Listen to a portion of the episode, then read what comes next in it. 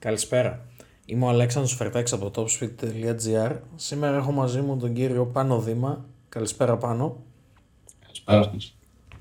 Κανονικά θα είχαμε και τον κύριο Δημήτρη Τόλη, αλλά αυτός είναι ένα θύμα του φετινού πατρινού καρναβαλιού. Ο Πάνος κατάφερε να δώσει το παρόν. Ε, και σήμερα θα συζητήσουμε αρχικά για την παρουσίαση των μονοθεσίων με τη σειρά που αυτά έλαβαν χώρα καθώς και για τις δοκιμές που έχουν γίνει στη Βαρκελόνη. Αρχικά, για να ξεκινήσουμε με την ε, παρουσίαση των μονοθεσίων, θα συζητήσουμε λίγο για το πώς τα βλέπουμε φέτος, ε, λίγο και αισθητικά, αλλά μετά θα μας μιλήσει ο Πάνος και για το πρακτικό και το μηχανολογικό κομμάτι. Ε, νομίζω ότι μπορούμε να ξεκινήσουμε και να τα πάρουμε με τη σειρά με τα οποία έγιναν. Ξεκινάμε με τη Haas που βλέπουμε ένα μονοθέσιο στα κλασικά τους χρώματα όπως πέρσι. Βέβαια με, δυστυχώς με τα γεγονότα που λαμβάνουν χώρα στην Ουκρανία μεταξύ της Ρωσίας και της Ουκρανίας η ΧΑΣ σήμερα 6 Μαρτίου του 2022 έχει αποσύρει αρχικά την Ουραλκάλη σαν χορηγό πάνω από το μονοθέσιο και τα χρώματα, το κόκκινο και το μπλε, τα οποία μαζί με το άσπρο συμβόλιζαν έμεσα την ρωσική σημαία και στη συνέχεια απομάκρυνε και τον Μάζεπιν. Από εκεί και πέρα ε, ακολούθησε η Red Bull η οποία κατά τη γνώμη μου δεν ξέρω πάνω αν συμφωνείς νομίζω ότι φοράει μαζί με την Aston Martin καλύτερα από όλους τα χρώματά της ε, στο νέο στυλ του μονοθεσίου. Πώς σου φάνηκε ναι, η αλήθεια είναι ότι η Red Bull ε, μ' άρεσε το μονοθέσιό της. Δηλαδή για, τα, για το μονοθέσιο και για το σασί το 2022 ε, ήταν αρκετά όμορφο, ταιριάξαν και οι χορηγοί και τα λοιπά και με, τους μεγαλύτερους, και με τους μεγαλύτερους τροχούς. Φαίνεται πιο αλήτικο, δεν ξέρω. Ναι. Ε, ακολουθεί εντάξει, okay, έχει μια ίσως λίγο, τη βοηθάει και τα χρώματά της να έχει και μια πιο μινιμαλιστική να το πούμε προσέγγιση, δηλαδή έχει το σκούρο μπλε ως βασικό χρώμα, έχει βάλει σαν έντονη λεπτομέρεια, η βασική της αντίθεση είναι φυσικά το κίτρινο με το κόκκινο με τον τάβρο και νομίζω όμως ότι το έχει μοιράσει και ωραία, δηλαδή αν δούμε ειδικά το μονοθέσιο από το πλάι, ε, έχει έτσι και είναι ωραίο το μεγάλο σημείο που υπάρχει ο Ταύρος με το Red Bull πάνω από την εισαγωγή αέρα του κινητήρα ακριβώς πίσω από τον οδηγό και γενικά νομίζω ναι ότι τέριαξε ίσως καλύτερα από όλους τους χορηγούς της και πάνω. Δηλαδή υπάρχει και μια ομοιομορφία. Ναι, ε, στη συνέχεια την ε, Red Bull ακολούθησε ένα λεπτό γιατί έχουμε και πολλές σημειώσεις η Aston Martin νομίζω το καλύτερο από όλα το πιο ωραίο από όλα Εντάξει, εγώ σου είπα, είμαι μεταξύ Aston Martin και Alfa Romeo, μου άρεσε πάρα πολύ. Και Alfa Romeo. Θα μονοθέσει. Εγώ θα πω το ναι, ότι Aston Martin... Άργησε, αλλά ήταν άξιζε η αναμονή. OK. Okay. Εμφανισιακά πάντα έτσι, δεν μιλάμε ναι. για το πώς πάει στο Τελευταία και καταϊδρωμένη λίγο στην παρουσίαση ναι. πάντα. Ναι. Αλλά OK. Okay. Και, και όχι ε, μόνο. Το σχόλιο βέβαια νομίζω που κάναμε και πριν ε, ξεκινήσουμε το podcast είναι ότι η Aston Martin έχει το κακό απλά ότι είναι σαν, ε, σαν SUV το μονοθέσιο. Έλα μωρέ τώρα, επειδή μοιάζει λίγο με το safety car Εντάξει. Έτσι, λίγο, κάτι παραπέμπει. Εντάξει, Τώρα, ναι. TA MR22, TDBX. Το ένα και το ίδιο. Ναι. Ακολούθησε η McLaren στα κλασικά χρώματα της ε, Gulf με το γαλάζιο και το πορτοκαλί. OK, okay. Το βρίσκω πιο ωραίο από το περσινό, να σου πω την αλήθεια. Ισχύει. Από το 2021. Ε, ναι. Νομίζω ότι πάμε περισσότερο.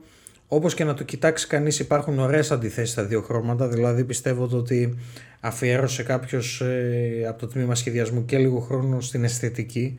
Έχει και μερικές έτσι ωραίες μαύρες λεπτομέρειες για να σπάει το, τη μονοτονία, ας το πούμε, τη διτονία γαλάζιου και πορτοκαλί και νομίζω ότι και αυτό είναι ένα κλικ καλύτερο αισθητικά. Μετά ακολούθησε η Alpha Tauri. Ε, Alpha Tauri, OK, okay. έτσι και έτσι. Αδιάφορο θα πω εγώ. Ναι. Βασικά είναι σαν να μην προσπάθησαν, δεν τους ένοιαζε. Θα το αλλάξουν ίσως λίγο στην πορεία. Ναι, δεν ξέρω. Ωραίο δεν- δεν το λες. Οκ. Για μένα παντού. Ναι. Η Williams π.χ. που την ακολούθησε, πολύ Ω. πιο ωραίο. Οκ. Ισχύει. Μπλε, είναι η 10 αποχρώσεις του μπλε. Εντάξει, έχει οκ, σημασία. ταιριάζει και Το λίγο... πέτυχαν.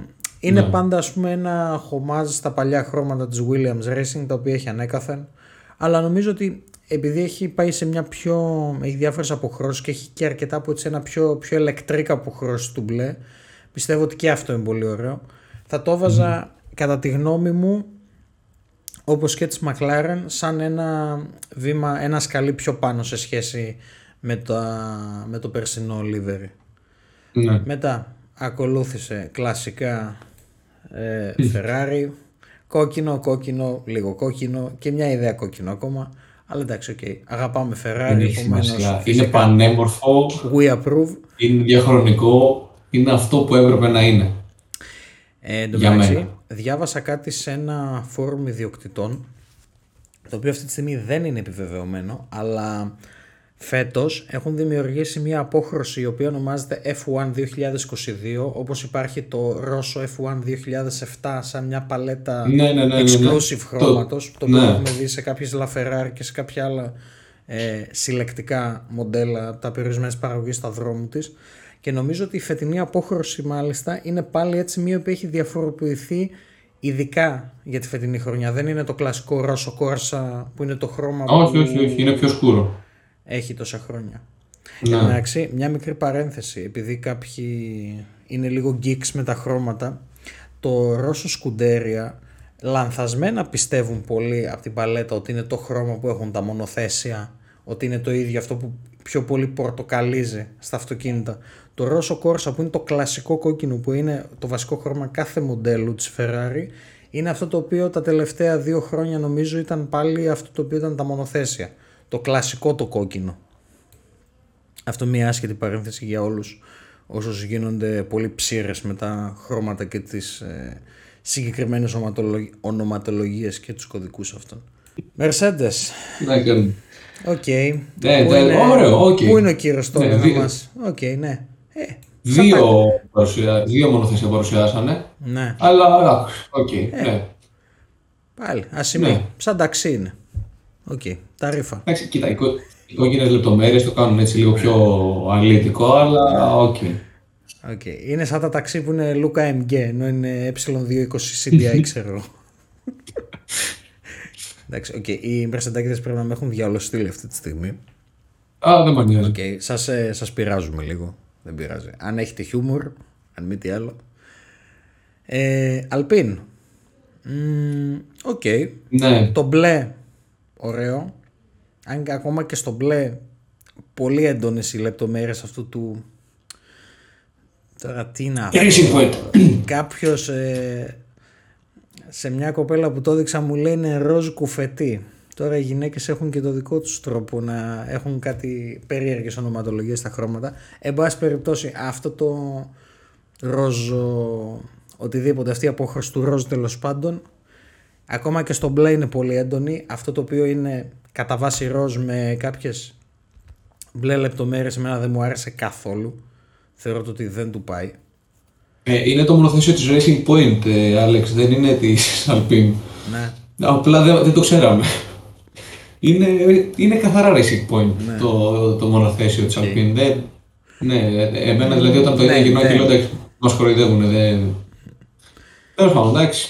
Οκ. Το μπλεδάκι εμένα θα Καλύτερο. το ήθελα όλο μπλε. Αρκετά ναι, καλύτερο. καλύτερο, αλλά πάλι χάλια. Δεν είναι, όχι. Όχι, δεν είναι. Δεν ξέρω. ναι, η Alpine φέτος δεν μου αρέσει καθόλου σαν ε, εμφάνιση. Μένει να το δούμε και στην πίστη. Ελπίζουμε να πηγαίνει καλύτερα από ό,τι είναι αισθητικά. Αυτό. Γιατί ω γνωστόν, όπως είπε και ο Έντζο Φεράρι, ένα αγωνιστικό είναι ωραίο όταν φέρνει νίκες. Αν φέρει νίκες, ωραίο θα το βλέπουν. Έτσι. Πάμε και τελευταίοι, όπως είπαμε, Alfa Romeo. Για μένα, πανέμορφο. Δεν το, το βάζω πάνω τώρα από τη Aston Martin. Και ναι και όχι. Γιατί πολύ απλά θεωρώ ότι η απόχρωση που έχει η Aston Martin στο πράσινο είναι απλά απίστευτη. Είναι, είναι μοναδική. Δηλαδή είναι Aston Martin ή Alfa Romeo, ok. Έχει μια συγκεκριμένη παλέτα και ένα συνδυασμό που παίζει μεταξύ κόκκινου και λευκού και έχει και πίσω τη λεπτομέρεια την Ιταλική σημαία στην αεροτομή στο πίσω μέρος. Πανέμορφο. Εγώ θα τα βάλω ας πούμε αυτά τα δύο για μένα μαζί. Ferrari δεν τη βάζω στο ίδιο με τα υπόλοιπα γιατί ok, okay, άλλαξε λίγο την απόχρωση, δεν έκανε κάτι νέο. Ενώ έχουμε δει ας πούμε, στα αυτοκίνητά της να παίζει με τρελούς ε, συνδυασμούς ε, χρωμάτων και νέες αποχρώσεις κτλ. Θα μπορούσε ίσως και στη Φόρμουλα 1 λίγο κάτι παραπάνω να κάνει. Αλλά ok, okay, εντάξει. Από την άλλη λέει ότι ίσως ότι μένει κλασικά στο ότι τηρεί τις παραδόσεις όπως έκανε και η Red Bull που πήγε πάλι φέτος ένα λίγο πιο διακριτικό livery, παρόλα αυτά ωραίο. Ε, αυτό λίγο από αισθητικής άποψης. Να βάλουμε λίγο μια παρένθεση επίσης μετά την παρουσίαση των μονοθεσίων, το οποίο κανονικά, ok, okay, ο Πάνος το έβαλε σωστή σειρά, εγώ απλά το πέρασα σαν να μην υπήρχε. Έχουμε το Michael Masi εκτός. Ο Πάνος έχει ψάξει λίγο, ασχολήθηκε με το κομμάτι και θα μας πει περισσότερα. Πριν πάμε και στις ε, δοκιμές της Βαρκελόνης. Επομένως αρκετά ακούσατε εμένα τη φωνή μου, λογικά έχετε βαρεθεί ήδη, οπότε πάμε σε μια πιο ευχάριστη φωνή. Πάνο. Ωραία. Ε, ναι, έσκασε ένα email το, εκείνο το πρωί ε, στο κινητό μου, το οποίο μου έλεγε ενημέρωση απολύεται ο Μάικλ Μάση από Race Director και λέω: Όπα, κάτσε, λέει, τι έγινε; Έπιασαν οι βρισχέ μου, οι κατάρε που του ρίχνα πέρσι στο τέλος της χρονιάς. Ε, ο Πάνος μόνο τάμα που δεν πήγε μεταξύ να κάνει για να φύγει ο άνθρωπος, έτσι. Δηλαδή, καλά που δεν έπαθε και τίποτα. Ναι. Όχι, όχι, δεν είχα χυθεί τίποτα στον άνθρωπο. Απλά εντάξει. Τον ουρανό μετάστρα. Ναι, απλά εντάξει. Ε, το είχε.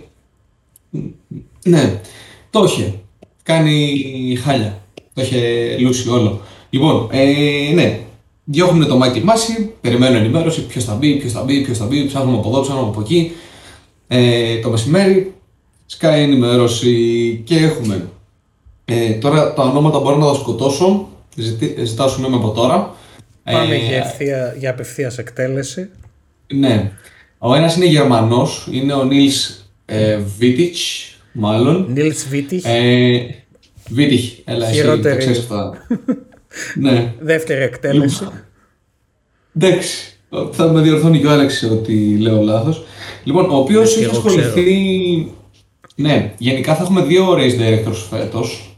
Ε, δύο και κάτι βασικά. Έτσι το πέταξε η Φόρμουλα 1. Okay. Όπως ναι, ναι, ναι, το θα είναι... half men, εδώ θα είναι το two, το two and something race directors. Okay. Ναι, αυτό κάτι κάπως έτσι. Δηλαδή θα είναι ο Νίλς Βίτιχ, όπως λέει ο Άλεξ, και ο Εντουάρντο Φρέιτα. Φρέιτα, ε, αυτός είναι ο Εντουάρντο. Δεν ξέρω. Φρέιτας. Ε, Εδουάρδο. Ε, Εδουάρδο. Ναι, ε, οι οποίοι θα το πηγαίνουν να αλλάξει, θα κάνουν το μισό, τη μισή σεζόν ο ένας, την άλλη μισή ο άλλος. Ε, και έχουν πετάξει μέσα και, ένα, και έναν Herbie Blas, ο οποίος ήταν το δεξί χέρι του Whitening. Αν θυμάστε. Okay. Ναι. Okay. Ε, λοιπόν, αυτό γενικά έτσι. Να ρωτήσω μια κάτι. Απλή ενημέρωση. Υποθέτω ότι ναι. ο Βίτιχ είναι της Mercedes και ο Φρέιτα είναι της Red Bull. Όχι; Έχει μοιραστεί έτσι μισό-μισό. Για να υπάρχει. Αυτό που έλεγα τώρα είναι ότι. Έχουμε και 22 αγώνες φέτος, δηλαδή θα ήταν, θα ήταν και τίμιο. 11 ο ένας, 11 ο άλλος. 11 στημένου ο ένας, 11 στημένου ο άλλος. Μας είχαν ζαλίσει κάποιοι ε, όλα είναι στημένα. Ο Βίτιχ η αλήθεια είναι ότι είχε ασχοληθεί με γερμανικό DTM και Φόρμουλα E. Ε, τώρα εντάξει, και κάτι διάβασα ότι ήταν και σε Φόρμουλα 2 και Φόρμουλα 3. Ε, τώρα ο Φρέιτας για μένα, ε, ρε φίλε, φαίνεται ότι έχει μεγαλύτερη εμπειρία πέρα ότι είναι 20 χρόνια στο χώρο της FIA. Ε, έχει ξεκινήσει ξέρω εγώ, από GT πρωταθλήματα, ευρωπαϊκά touring κτλ. Okay. Και έφτασε σε σημείο να είναι race director για Le για αμερικανικό και ευρωπαϊκό Le Οπότε καταλαβαίνεις τώρα δεν είναι ότι ασχολείται με 22 μονοθέσια. Ναι. Ο τύπος ασχολείται... Έχει όχι, προϋπηρεσία. 20. Ναι. Ε, τώρα ασχολείται με GT3, GT4, LMP1, LMP2, LMP3, δηλαδή για 24 ώρες, όχι για μια μισή ώρα που είναι ο αγώνας. Οπότε για μένα αυτός είναι πολλά υποσχόμενος. Ναι. Ε, εντάξει, για το Herbie Blast αυτό που είδα είναι ότι, είναι το, ότι ήταν το δεξί χέρι του Whitening, οπότε νομίζω δεν χρειάζεται κάτι άλλο να πω για τον συγκεκριμένο. Ε, τώρα, αυτός είπα ότι θα είναι απλά κάπου. θα είναι Ναι. Τώρα θα είναι, ξέρω εγώ, το, ο αναπληρωματικός των δύο. Θα είναι μια τρίτη άποψη. Okay. Θα δούμε. Ε, Είδομεν. Αυτό γενικά περί Michael Massey και ποιοι είναι οι νέοι race directors. Τώρα από εκεί και πέρα να πω και εγώ μια γενική άποψη ε, περί της παρουσίασης από μια άλλη οπτική γωνία, ε, πέρα από το εμφανισιακό κομμάτι που είπε και ο Άλεξ.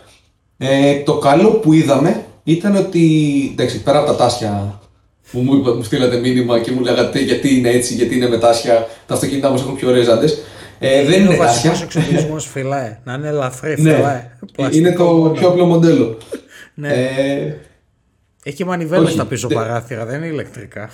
Έτσι. Πω, χαλά. Ε, είναι τα leasing γι' αυτό. Bro, bro. Δεν είναι τάσια. Βασικά. Τάσια. Όχι, okay. έχουν, έχουν πιο cool ονομασία.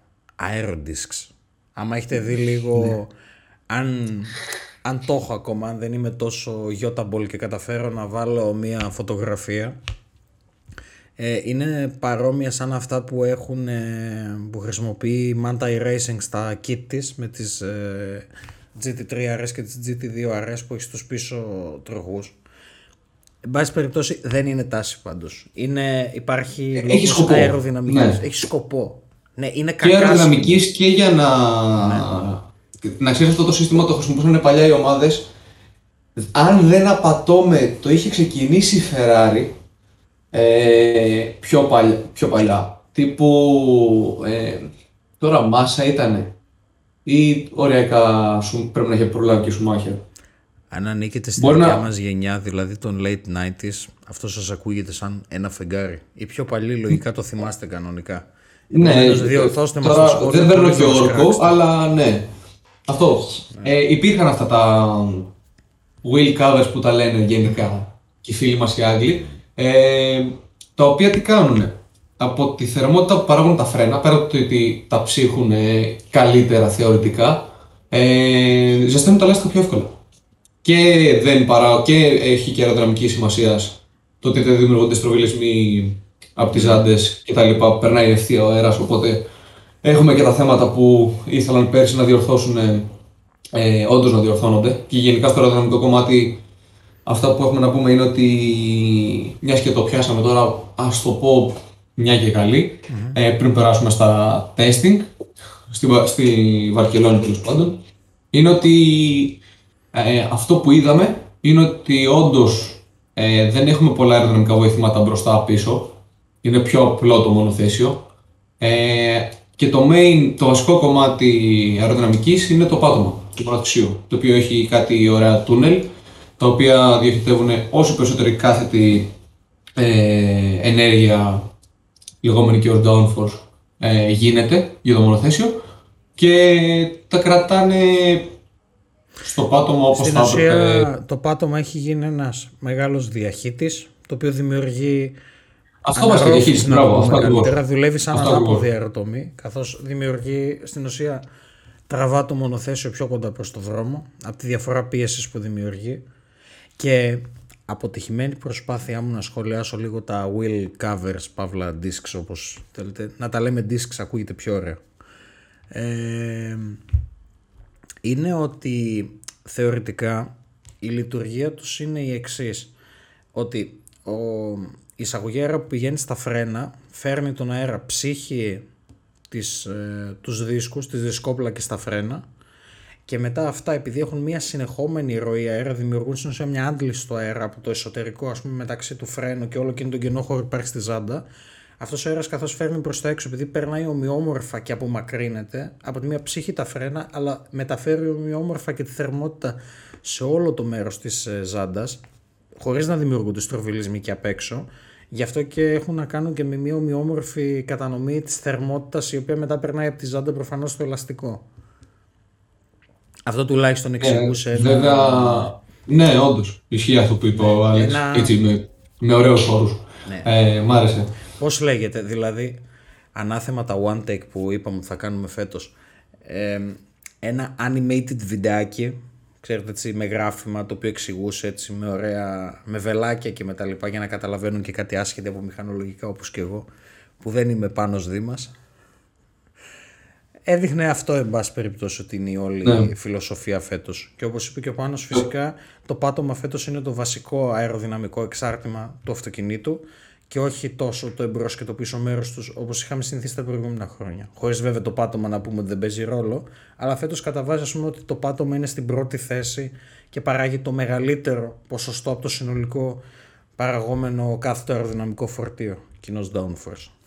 Λοιπόν, ε, ο Άλεξ τα είπε απίστευτα ωραία. Αυτό που έχω μόνο να πω είναι ότι το μόνο μου πρόβλημα όταν είδα ότι θα μπουν αυτά τα τάσια, καλύματα, πείτε τα όπως θέλετε, ε, ήταν ότι θα δημιουργείται μεγαλύτερη θερμότητα. Οπότε τα προβλήματα που είχαμε με τα ελαστικά πέρσι ε, θα διωγγωθούν.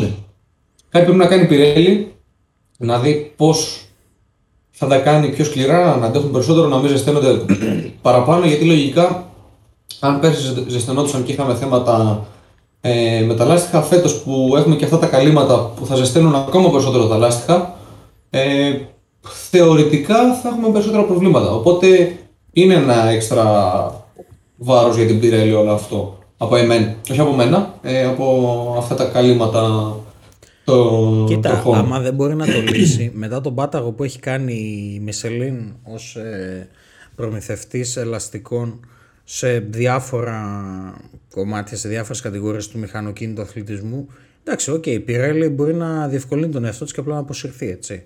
Δηλαδή πέρσι ας πούμε τα ατυχήματα που είχαμε στο Μπακού και σε αυτά ήταν, είναι γελοίο το 2021 να καθόμαστε και να να, δηλαδή, ας πούμε ότι παλιότερα είχαμε ακόμα μεγαλύτερες ταχύτητες και τα λοιπά και ένα PSI τότε δύο δεν κάναν τέτοια διαφορά. Δηλαδή, όταν ένα PSI, το οποίο, οκ, είναι μια διαφορά πίεσης, η οποία σε μεγάλο χρονικό διάστημα με μεγάλο φόρτο στο ελαστικό φέρνει κάποια διαφορά στην απόδοση και στη φθορά του.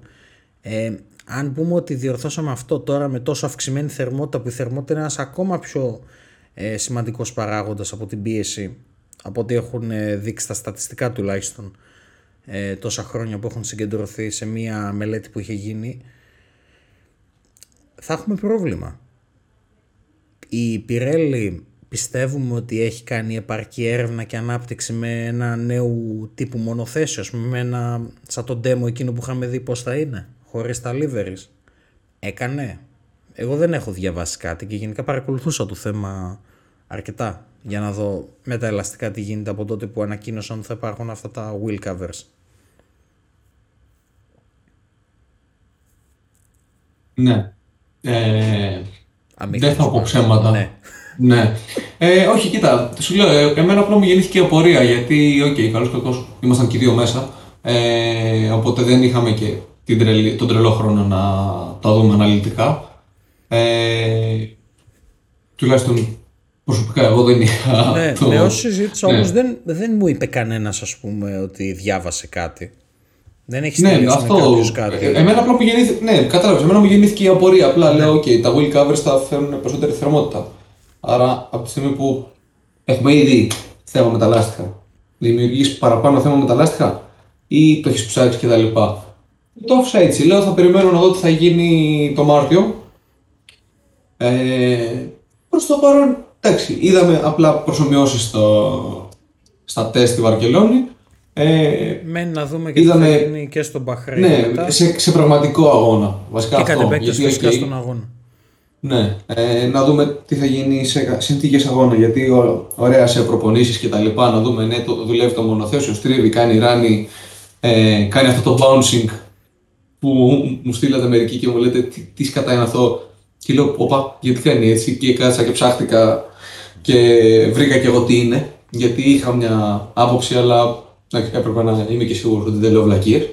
Ε, Να βάλω εδώ μια παρένθεση. Ο Πάνος έχει πάει στο δεύτερο κομμάτι του podcast, το F1 Testing. Επομένως, στο, όπως μου το έγραψε, purposing. Κοινώς, Έτσι. ε, λαϊκιστή αυτό το πάνω κάτω. το- αυτό το, Το, το, το σαν έτσι. κύμα που κάνει. Ναι, ναι, αυτό Ναι, το, το αυτό, το, κολληματάκι. αυτό το wobbling που λέω εγώ. Ναι. Ε, λοιπόν, για αρχή, μιας και περάσαμε στο δεύτερο κομμάτι, όντως να πούμε ότι είχαν δίκιο. Τα μονοθέσια όντως είναι πιο αργά σε σχέση με το 21. Ε, τουλάχιστον στα, στη Βαρκελόνη. Ε, τώρα από εκεί και πέρα, αυτό το wobbling, το πάνω κάτω, πείτε το όπως θέλετε, ε, γιατί δημιουργείται. Ας το πω σε απλά ελληνικά χωρίς να ακουστώ χαζός. Ε, ναι. Λοιπόν, δημιουργείται κάποια κάθετη πίεση, ωραία. Down- Λεγόμενο downforce από την, πρωινή, από την προστινή αεροτομή. Ε, περνάει στους ε, διαχύτες του πατώματος ε, και βγαίνει από πίσω, όπως έχουμε πει, τα μονοθέσια του 22 βγάζουν ε, ε, τον αέρα πίσω ψηλά σχετικά πάνω από το, μονο, από το μονοθέσιο που ακολουθεί. Και η αλήθεια είναι ότι σε δηλώσεις, αυτό είναι μια μικρή παρένθεση, σε δηλώσεις που διάβασα των οδηγών ε, μπορούν να ακολουθήσουν πιο εύκολα τα μονοθέσια το ένα το άλλο σε κοντινές μάχες ε, εντός του δευτερολέπτου. Ε, λοιπόν, τι γίνεται τώρα; Όσο μεγαλώνει η ταχύτητα, δηλαδή από τα 100 στα 200 στα 300 χιλιόμετρα, η δύναμη αυτή, το, το, το λεγόμενο downforce, μεγαλώνει. Οπότε το αυτοκίνητο δέχεται μεγαλύτερη πίεση. Οπότε χαμηλώνει. Η ε, απόστασή του από το έδαφος μικραίνει. Ε, τώρα, όταν αυτό φτάσει στο μέγιστο, ε, μάθαμε φέτος, δεν το ήξερα η αλήθεια είναι, ότι κα- σαν να δημιουργεί κενά αέρος ε, και τα οποία οθούν το μονοθέσιο στο να ξανασηκωθεί λίγο. Τώρα μιλάμε για χιλιοστά του χιλιοστού, έτσι. Ε, να ξανασηκωθεί λίγο για να βρει downforce. Οπότε για κλάσμα του δευτερολέπτου ε, γίνεται αυτό το πάνω κάτω, το οποίο εμείς το βλέπουμε στην ευθεία και λέμε αυτό το proposing που λέει και ο Κούνημα. Άλεκ, που λένε, εκεί, ναι, που λένε και οι φίλοι μας ε, στο εξωτερικό. Ναι. Ε, τώρα, Όχι, το βίντεο δεν είναι από ελληνικούς δρόμους. Είναι από πίστα. Ναι, όχι, δεν είναι, Flat. οι, οι πίστες είναι μια χαρά, δεν έχουν λακκούβες. Ε, ναι, δεν έχουν λακκούβες, απλά το μονοθέσιο το κάνει έτσι. Και πάνω σε αυτό είχε γίνει και παλαιότερα. Ε, απλά λόγω του ότι στις προσωμιώσεις στα τούνελ και σε αυτά δεν μπορούν να το δουν οι ομάδες. Ε, το μόνο που μπορούν να κάνουν είναι να, από ό,τι διάβασα, δεν είναι δικές μου τέτοιες, ε, ότι μπορούν να δώσουν μια κλίση στην μπροστινή αεροδομή ή να σκληρύνουν την πίσω ανάρτηση. Τώρα, αυτό τώρα είναι εικασίες. Ε, δεν ξέρω, αν- δεν έχει βγάλει κάποια ομάδα κάτι επίσημο. Απλά οι οδηγοί είπαν ότι είναι λίγο επικίνδυνο και ότι τους δίνει πολλές δονήσεις στο τιμόνι κτλ. Και, και του- είναι ένα περίεργο συνέστημα. Μπορώ να Ειδικά κάνω τώρα μιλάμε για Μπορώ να οδηγούς κάνω τύπου. Ναι. μια χαζή παρένθεση. Μπορείς να φανταστείς σε μια ευθεία να βλέπουμε την κάμερα μετά τον πρώτο γύρο στην ευθεία καμιά δεκαπενταριά να κάνουν αυτό το πράγμα; Ω, Θα ήταν πολύ αστείο, αλλά δεν νομίζω θα να. λιώσουμε στο γέλιο. Δηλαδή, εντάξει, πιστεύω ότι άμα σε κάποια πίστα το δούμε, εντάξει, ή θα λιώσουμε από το γέλιο. Ναι, όντως Και θα ήταν νομίζω αστείο, ότι αλλά. άνετα έχει γίνει meme. Το meme της χρονιάς για το, για το πρωτάθλημα του 22 θα είναι. Να, ναι, θα μπορούσε. Ε, ευχόμαστε να μην είναι τόσο ωραίο το πρωτάθλημα για να γίνει αυτό το πράγμα μην. Ε, αλλά εντάξει. Υποτίθεται είναι πιο εύκολη προσπεράσεις φέτος. Υποτίθεται. Ε, κοίτα, θα είναι για σου λέω, οι οδηγοί δήλωσαν ότι είναι πιο εύκολο να ακολουθήσουν τύπου μέσα στο δευτερόλεπτο ε, σε σχέση με πέρσι. Ναι. Εκεί στο 0-3 δήλωσαν ότι στα 300 χιλιοστό δευτερολέπτου, 3 δέκατα τέλος πάντων, ε, εκεί λέει από τα 3 δέκατα και κάτω, δηλαδή 2-1 και στο 0, ε, τους είναι το ίδιο δύσκολο σε σχέση με πέρσι. Αλλά λέει μέχρι τα 3 δέκατα είναι σημαντικά πιο εύκολο. Ε, Επομένως, ο Χάμιλτον σε κάθε αγώνα θα αλλάζει απλά κινητήρα και στον πρώτο γύρο θα έχει κάνει 15 προσπεράσεις. ε, ναι, εντάξει, οκ. Το, το παιδί το έχει. Δεν Πήγαινε είναι. βόλτα απλά ας πούμε, και τους προσπερνούσαν, μην είναι τίποτα. Στη Βραζιλία, ναι. Ναι. Ε, Διαφορές Κοίτα, από εκεί και δυναμικής πέρα- Στην πίστα; Κοίτα. Όλοι λένε για τη Ferrari. Ε, αλλά Εγώ κρατάω κρα- πάρα πολύ μικρό καλάθι. Εγώ δεν κρατώ καν καλάθι. Ναι, μου λένε όλοι πω πω πάμε για πρωτάθλημα φέτος, λέω παιδιά. Λέω... Το ζόρι τις τσέπες, όχι καλάθι, ό,τι μπει στις τσέπες. Ναι, λέω χαλαρώστε να το δούμε. ναι, ο Λεκλέρ έκανε καλό χρόνο. Ναι, ο Ράσελ δήλωσε πω από αυτή η Ferrari και αυτή η McLaren ε, είναι πολύ πιο, δυνα, πιο δυνατές από εμάς φέτος. Ε, μια Red Bull να ψευτοπαλεύει με μια Mercedes. Ο Ράσελ έχει γίνει ήδη σαν το Χάμιλτον, είναι ήδη φιδέμπορας έτσι, ήδη ξεκίνησε έτσι παραπλανητικές δηλώσεις. Ε, είναι μες στο συμβόλαιο νομίζω. Α, ναι. Στο μαθαίνω όταν πας στη Mercedes. Είναι, είναι το πρώτο ναι. μάθημα. Ε, Πώς να είσαι φίδι. Ναι, τώρα από εκεί πέρα αυτό που όντως είδαμε ήταν ότι η Ferrari έβγαλε αρκετά πολλούς γύρους, που σημαίνει ότι δόξα τω Θεώ το μοτεράκι μας δουλεύει. Ε, Μπας και εδώ μου πρωτάθλημα. Ναι, η Χάσα έβγαλε τους λιγότερους. Ε, τώρα, ναι, κατάλαβες δηλαδή. Για μένα τα pre-testing είναι πολύ ψαρωτικό. Δεν. Ναι. Δηλαδή Εδώ θέλω να το δώσω πριν δύο-τρία χρόνια Mercedes ας πούμε, να έρχεται το Hamilton στην ευθεία και ένα δευτερόλεπτο πριν, την, πριν την, ε, τη γραμμή κίνηση τερματισμού να αφήνει το πόδι από τον γκάζ για να μην γράφει το χρόνο που Χρόνος, έκανε ναι. όντως. Okay, ναι. Επομένως, okay, είναι μια απλή εικόνα. Μπορεί βέβαια να είναι και. Ε, να τώρα κάτι που ξέχασα να πω πριν σχετικά με το αεροδρομικό όλα. Ε, αυτό που παρατηρήσαμε στη Βαρκελόνη ε, είναι ότι πολλά μονοθέσια μας και εσάς φάνηκαν ότι έχουν ψηλά τη μούρη, τύπου Aston Martin. Αυτή ήταν η μεγαλύτερη ε, διαφορά. Αυτή που έκανε εντύπωση σε όλου. Και στη Φόρμουλα 1. Ε, λοιπόν, ότι έχει πολύ ψηλά τη μούρη και αντίστοιχα μου είπατε και το παρατήρησα και εγώ για τη McLaren ότι είναι πάρα πολύ χαμηλά το μονοθέσιο. Λοιπόν, ε, μια μικρή έτσι συζήτηση πάνω σε αυτό, μονόλογος βασικά, ε, είναι ότι, απλά μια εξήγηση, να το πω πιο απλά, ε, όπως είπαμε δεν έχουν τόσο μεγάλη σημασία πλέον οι μπροστινές αεροτομές, οπότε η Aston Martin σου λέει, άκου να δεις, θα τα δώσω όλα στο πάτωμα. Θα δώσω λιγότερη σημασία στην προ... θα την θυσιάσω σε εισαγωγικά ε, την μπροστινή αεροτομή και θα δώσω πολύ μεγαλύτερη σημασία στο πάτωμα του μονοθεσίου. Οπότε να έχω όσο περισσότερη ροή και τα λοιπά από το πάτωμα. Αντιστρόφως η McLaren γυρνάει και λέει ξέρει κάτι. Γιατί να μην χρησιμοποιήσω 50-50. Ε, Οπότε πήγε όσο πιο χαμηλά το μονοθεσιό είναι επιτρεπτό, γιατί υπάρχουν όρια ακόμα και σε αυτά. Ε, να χρησιμοποιεί και την μπροστινή αεροτομή, όσο μπορεί και ας είναι πιο απλοποιημένη ε, και να χρησιμοποιεί και ε, αντίστοιχα το πάτωμα του μονοθεσιού και ας έχει πιο δύσκολη δίωδο για να περάσει ο αέρας. Γιατί πρώτα θα βρεις και αντίσταση προφανώς στην μπροστινή αεροτομή και μετά θα περνάει ε, στο πάτωμα του μονοθεσιού. Ενώ της ε, Aston Martin θα βρίσκει λίγη ε, αντίσταση στην μπροστινή αεροτομή και θα, παίρνει, θα περνάει πολύ περισσότερος αέρας κάτω, κάτω από την αεροτομή απευθείας ε, στο πάτωμα. Αυτό σαν μια μικρή παρένθεση, απλά επειδή τώρα το θυμήθηκα και δεν ήθελα να το παραλείψω. Ε, ναι, αυτό. Ok. Okay. Ε, ναι.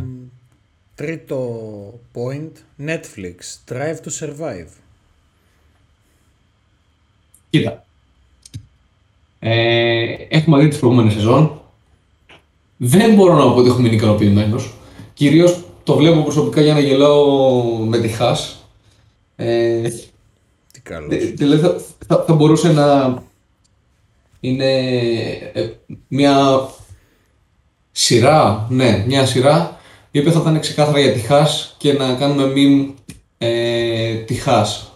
Ε, τώρα από εκεί και πέρα. Έτσι okay, μια έχει δείξει... κάτι, κάτι ανάλαφρο για τα σουκού όταν δεν έχετε ναι. στην τηλεόραση και θέλετε να ράξετε σπίτι. Αυτό.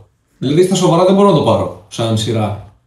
Ε, Πείτε το και στους άλλους 15 που μοιράζεστε μαζί τη συνδρομή του Netflix. Λογικά.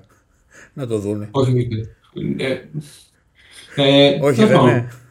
Όχι, είμαστε μεταξύ μας. Α, είμαστε μεταξύ μας. Ε, ναι. Ε, τι θέλω να πω.